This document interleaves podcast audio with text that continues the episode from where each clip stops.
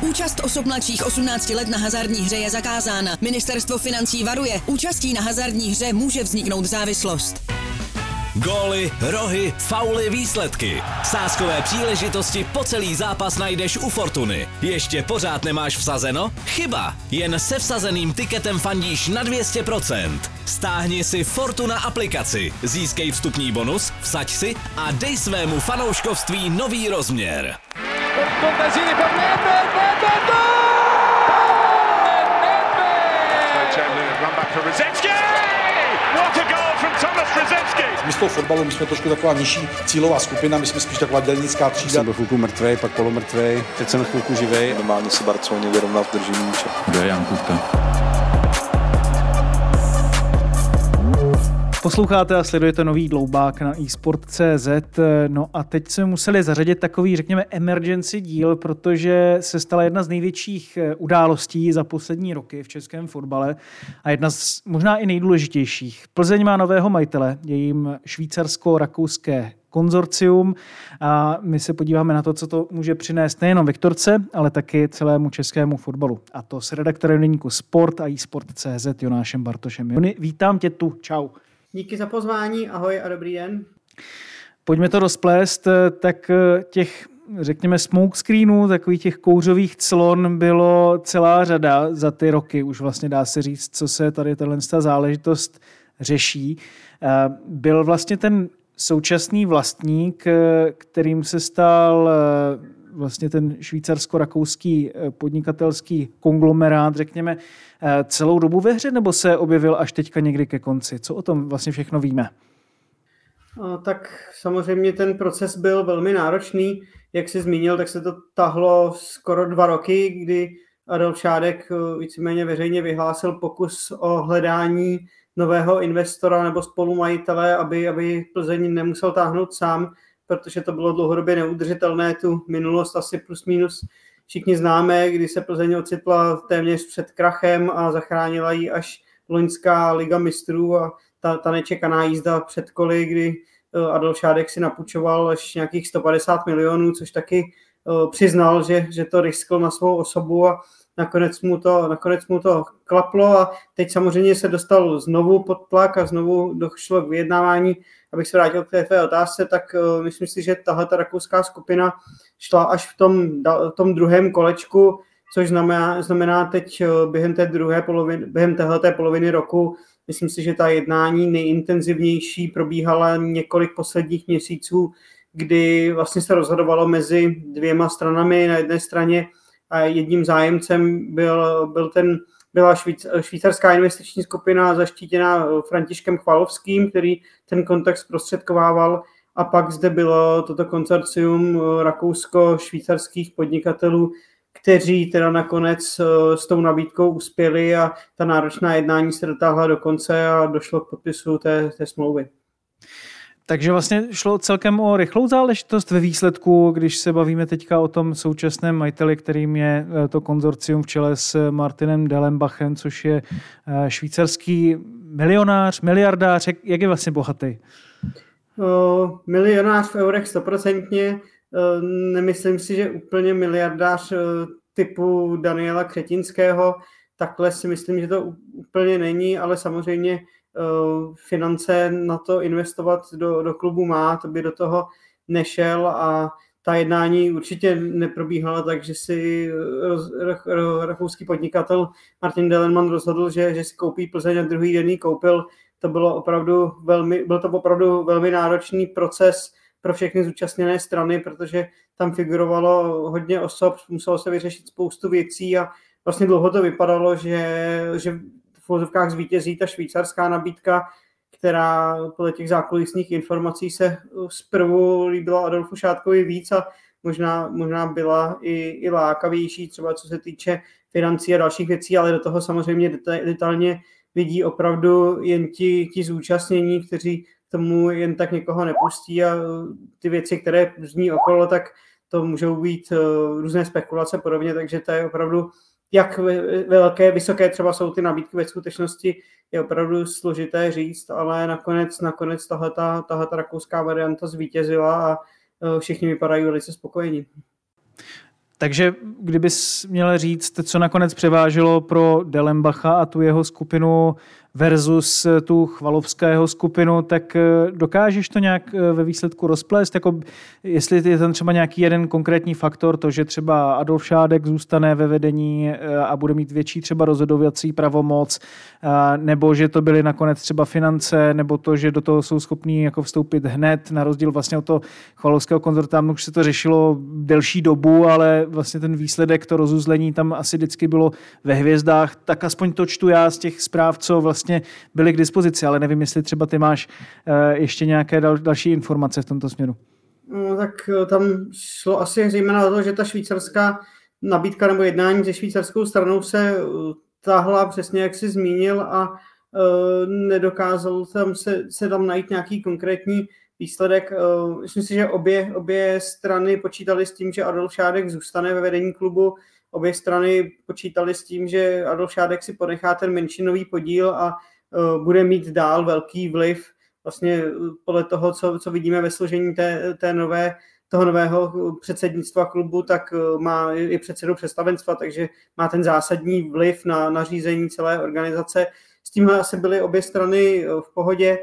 ale nakonec asi zvítězila ta, ta solventnost a nějaká, nějaké garance záruky, které byly, byly schopni eh, byl schopný Rakous, bylo schopné to rakouské konzorcium, řekněme tomu rakouské, protože samozřejmě taky tam je ta švýcarská, švýcarská stopa jasná, tak byli schopni nabídnout a o to, o to Adolfu Šátkovi šlo asi v první řadě finance samozřejmě, ale eh, jemu šlo hlavně o tu dlouhodobou garanci, nejen o to, že, že ten zájemce musel být schopný vyplatit nějakou částku za, za, nebo okamžitou částku za ten, za ten, eh, za ten nákup, ale to, že chce garantovat nějaký rozvoj klubu, nějakou budoucnost, aby, aby Plzeň mohla pokračovat v tom, co nastolila v těch posledních, posledních 12 letech. Eh, co jsem zaslechl od té švýcarské nabídky, tak tam Adolf Šádek měl požadovat snad eh, splacení první částky, než by došlo úplně k tomu kompletnímu převodu a tohle to se táhlo a a švýcarská strana tu, tu sumu nepos, neposlala, tím pádem se pak ten zájem stočil opravdu jenom tím rakouským směrem a podařilo se dojít k té konečné dohodě. Rozumím. Ehm, vlastně je to stoprocentní teďka nový vlastník Plzně, nebo tam ještě Adolf Šádek má nějaký podíl? Jak to je? Hmm, Adolf Šádek tam má menšinový podíl, ehm, mluví se zhruba o těch 20-25%, které on si nechal, aby aby vlastně měl ještě nějaký eh, vliv na ten klub, ale jak jsem říkal, on tam zůstává v čele, takže pro něj, co se týče toho hlavního slova, asi se tolik nemění, nebo nemění se to, že zůstává v čele klubu, ale mění se to, že samozřejmě ty kroky už nemůže dělat jenom sám, ale bude, bude zodpovědný představenstvu, tomu celému představenstvu a bude, bude ty věci samozřejmě budou podléhat nějakému schvalovacímu kolečku, na což on není zvyklý, takže tohle to samozřejmě bude zajímavé sledovat, jak on se s tímhle popasuje a asi je to věc, kterou on i v celém tom dlouhém procesu toho prodeje klubu musel hodně, hodně vstřebávat, že, že se v vzdá trochu svého dítěte a už, už to nebude jenom jeho dítě, ale bude se, bude se o něj s někým dělit a zůstane v té, co se týče vlastnické struktury, menšinové roli tak už si taky pojmenoval dceru jiným jménem než, než tu Vektorku, že jak neopomněl sám zmínit. No, je to trošku jakoby nezvyklá situace, upřímně řečeno, když by to takhle mělo zůstat dlouhodobě, protože většinou tím šéfem klubu je někdo toho majoritního vlastníka. Takže je taky otázka, jestli třeba ten majoritní vlastník ve výsledku, když třeba nebude spokojený s tím, jak ten klub poběží, jestli si třeba nerozhodne Adolfa Šátka vyměnit. I to je vlastně relativně možné, že na základě eh, toho, jak to celé asi bude fungovat dál, pokud eh, to teda mám číst tak, jak je to teď na papíře, tak má tam třeba Adolf Šárek nějaký garance, že prostě po dalších několik let bude v čele klubu i dál, nebo jak tady tohle to vlastně funguje? Tohle asi nám přesněji zodpoví majitele na té velké tiskové konferenci, která se chystá pravděpodobně po plzeňském návratu ze soustředění v Rakousku, kde by měli noví majitelé promluvit veřejně a vysvětlit třeba i i tyhle ty otázky, co, co ty zmiňuješ. Myslím si, že Adolf Šádek uh, si právě nechal tu pojistku v tom, v tom menšinovém podílu, takže on, i kdyby se ho rozhodli nový majitelé vyměnit, tak on tam pořád bude mít svůj podíl, pokud ho oni z toho podílu nevyplatí, tak on tam nějakým způsobem bude figurovat, ale myslím si, že celé je to zatím směřováno tak, že Adolf Šádek a jeho nejbližší spolupracovníci tam, tam zůstávají a pokračují, protože těm zájemcům, těm investorům se vlastně líbilo to, jakým způsobem Plzeň funguje a oni tam rozhodně teď v tom úvodu, po tom nástupu nechtějí dělat žádné harakiry, e, naopak chtějí navázat na tu práci a na ten způsob fungování klubu, který tam teď je a, a dál to samozřejmě nějakým způsobem rozvíjet e, v těch, v těch dalších měsících a letech.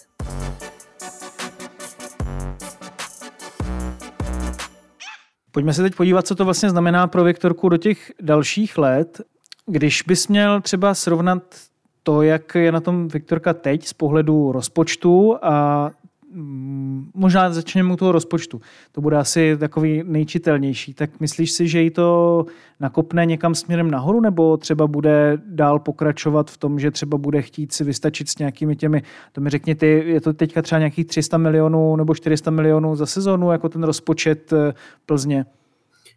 Je to tak, pohybuje se okolo těch 300 milionů, což je třeba ve srovnání se Sláví zhruba třikrát méně, což je eh, velký rozdíl. Eh, samozřejmě to zase se asi ukáže v těch následujících týdnech, ale co mám zprávy, tak aktuálně nechtějí nějakým způsobem dělat masivní investice, třeba že by najednou Plzeň kupovala hráče za 3-4 miliony eur, to to momentální situaci určitě, určitě nenastane. Spíš oni budou chtít, protože i Martin Deleman se profiluje jako člověk, který eh, je zaměřený na, na rozvoj mládeže a mládežnických akademií, protože takhle fungoval v Bazileji a funguje i v Harbergu, což je prvoligový rakouský klub, kam směřovali vlastně celou dlouhou dobu, delší dobu ty, ty stopy směrem k plzeňskému novému majiteli. Takže oni budou chtít jít hodně tímhle směrem. Eh, pro ně by mělo být důležité, že Plzeň je teď pro ně jakoby tím uh,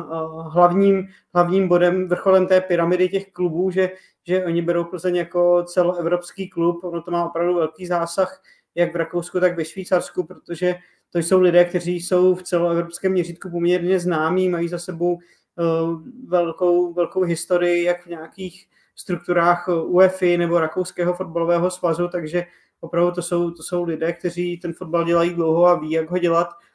takže tohoto, tohoto bude velmi zajímavé, ale abych se vrátil k těm financím, tak si myslím, že zatím Plzeň, Plzeň šlo hlavně o to, aby udržela, udržela tu laťku, kterou má teď a jakým způsobem funguje teď, aby nemusela sáhnout nějaké výraznější redukci, třeba v případě, že se nepodaří uh, postoupit z těch dvou nebo tří předkol, které čekají do konferenční ligy a nebude zcela závislá na příjmech uh, z Evropy. Pochopitelně zůstat v evropských pohárech bude, bude hlavní cíl, protože to je způsob, jak prodávat a rozvíjet hráče a má to vliv na, cel, na celý ten, ten klub, ale uh, už to nebude tak, že by se Plzeň teď měla třást, že pokud uh, nepostoupí s kvalifikací, tak uh, dojde uh, ke krachu klubu nebo něco podobného, co hrozilo ten rok zpátky. Jasný. No a v praxi to znamená, že třeba když se člověk podívá na to, jaké hráče teď z Plzeň bere z toho českého trhu, tak jsou to třeba spíš, řekněme, ti, co vylítli v těch minulých sezónách, ale už něco mají za sebou, jsou třeba zkušenější. Typickým příkladem třeba bych zmínil Adama Vlkanovu, který už je jako, dejme tomu, v pozdějších letech, takže třeba pro Slávy a Spartu z hlediska dalšího prodeje už není, dejme tomu tak, perspektivní ale pro Plzeň je to ideální, protože s tím se vlastně pořád dá bojovat o poháry a o titul. No jestli to chápu správně, a to mi řekni ty, eh, tak eh, takovéhle typy hráčů asi Plzeň bude chtít přivádět dál a nad to ještě třeba si bude chtít brát frajery nějaký mladý z Rakouska, ze Švýcarska, eh, kteří spadají pod, dejme tomu ten Delembachův deštník, když to tak řeknu, těch menších klubů, které má rozeseté tady po střední Evropě. To samozřejmě už jsem nějakým způsobem zkoušel zjišťovat. Ono paradoxně to může být naopak, že Plzeň bude posílat své mladé hráče do, do, Rakous, do Rakouska. Asi o tom pak budu zase nějak během týdne víc, víc psát a rozebírat to, ale spíš se uvažuje tak, také, nebo také se uvažuje tímhle směrem, protože přece jenom ty, ty rakouské kluby nejsou zatím na té úrovni, co je Plzeň, takže Plzeň asi aktuálně nemá důvod si, si z těch klubů jakoby brát nějaké uh, hráče ve větším měřítku. Samozřejmě, když někdo vyletne, tak pak uh, k nějaké té kooperaci stoprocentně dojít může, ale myslím si, že spíš třeba může být potom Adolf Šádek nebo Plzeň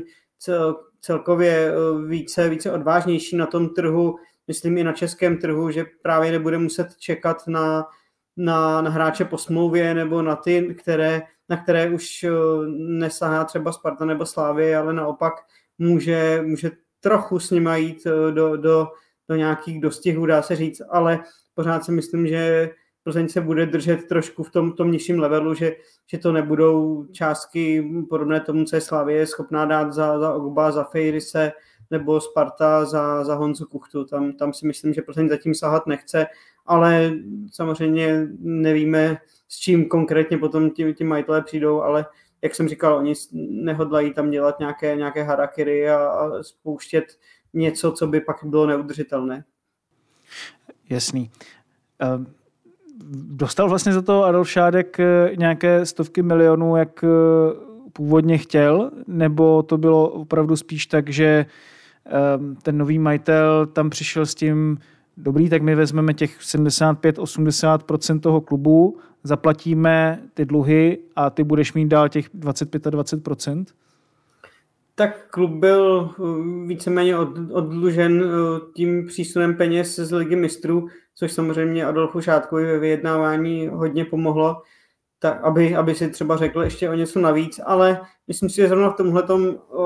bych si typl, že musel trošku slavit, že asi si představoval, o, před rokem se mluvilo o nějaké té částce okolo 10 milionů eur plus mí, jo, okolo 10 milionů eur, že, že za klub požadoval, o, s tím si myslím, že šel do těch jednání i teď, ale je možné, že, že částečně třeba slevil, protože už se dostával trošku pod tlak toho, aby, aby tu transakci provedl, takže je možné, že třeba ta, ta suma za, za vstup do klubu nebyla taková, ale to jsou opravdu věci,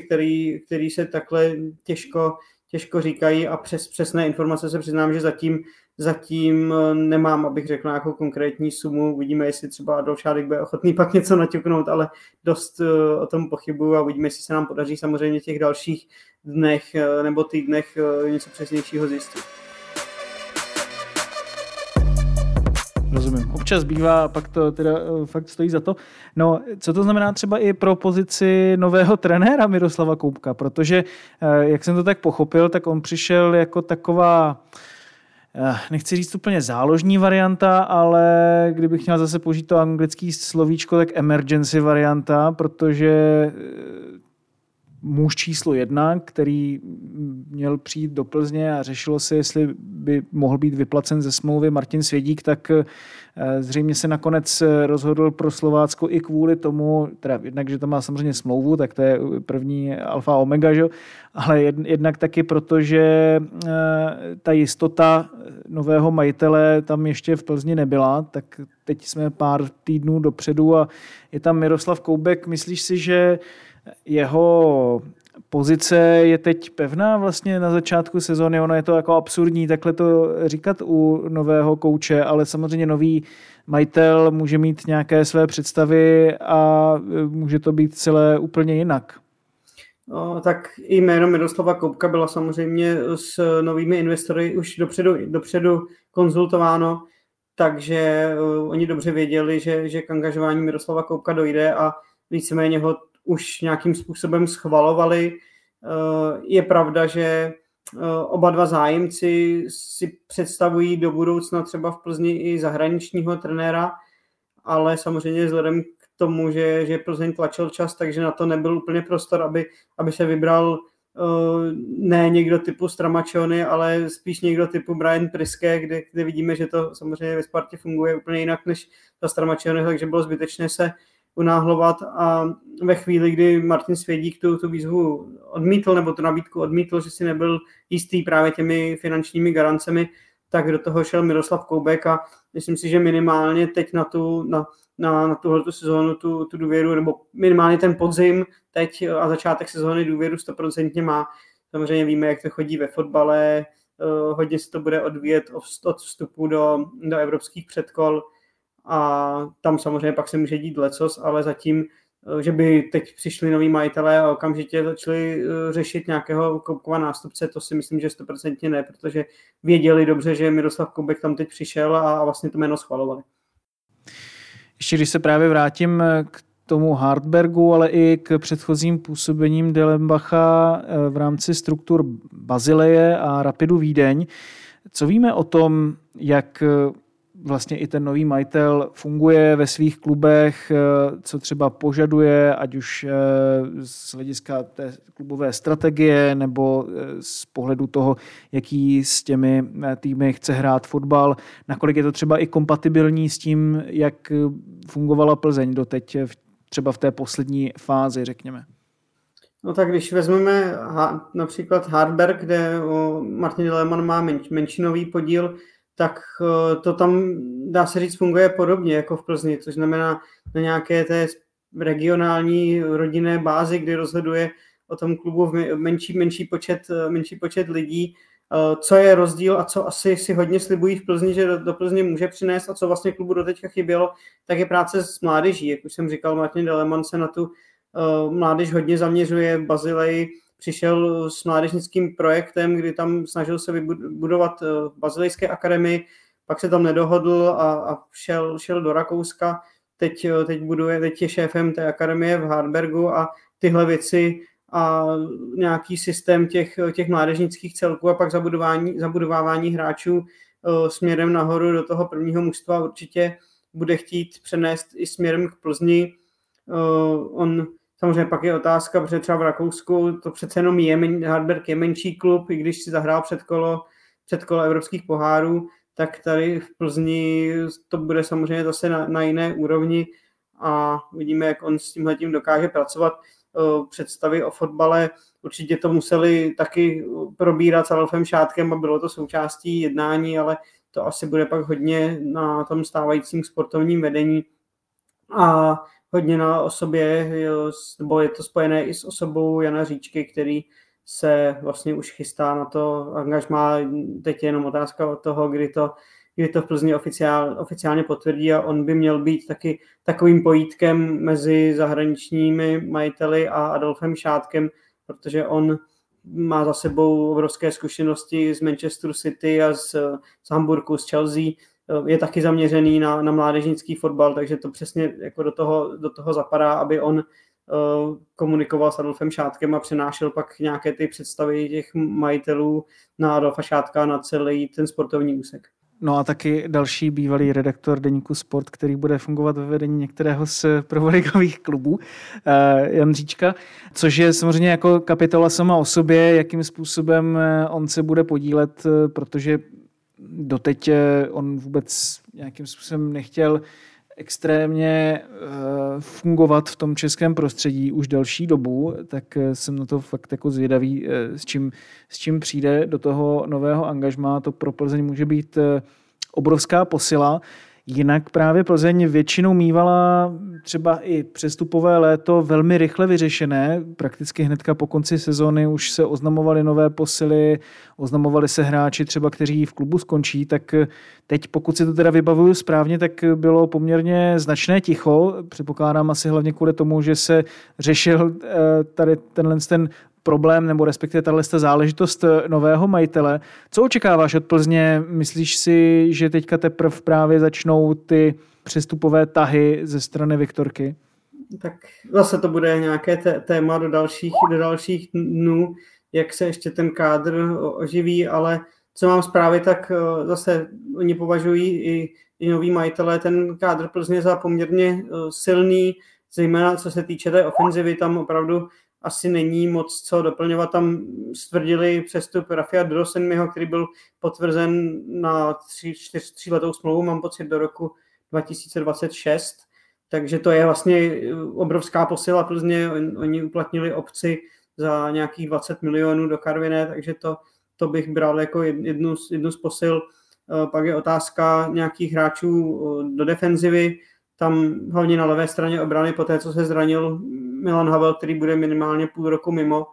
tak eh, tam samozřejmě může vzniknout problém, ale dneska Jan Trousel, když jsem s ním mluvil po té, po té dnešní dnešní přípravě s Chrudimí, tak říkal, že když někoho přivedou, tak by to měl být hráč rovnou pro základní sestavu, jinak to budou řešit z vlastních zdrojů. Takže samozřejmě nějaká jednání asi ještě, ještě poběží, ale když tak opravdu by to měl být hotový, hotový hráč a protože těch, těch mladých tváří, které tam teď mají, je dost, takže kádr je široký, teď to případně bude o to, to, to zkvalitnit opravdu nějakým hotovým fotbalistou. Dobrá, uvidíme, jak to bude z pohledu Plzně vypadat. To byl Jonáš Bartoš, redaktor deníku Sport, o převzetí Plzně novým majitelským konzorciem ze Švýcarska a Rakouska. Jony, moc krát tě děkuju a buď dál takovým fachmanem, jakým jsi. Teď toho opravdu nemáš málo, teda upřímně řečeno. Mějte se, díky, díky. Mějte se krásně, všechny díly Dloubáku najdete na eSport.cz, lomeno podcasty ve všech podcastových aplikacích, tak jako doposavať a taky samozřejmě na YouTube kanále Deníku Sport. Mějte se hezky.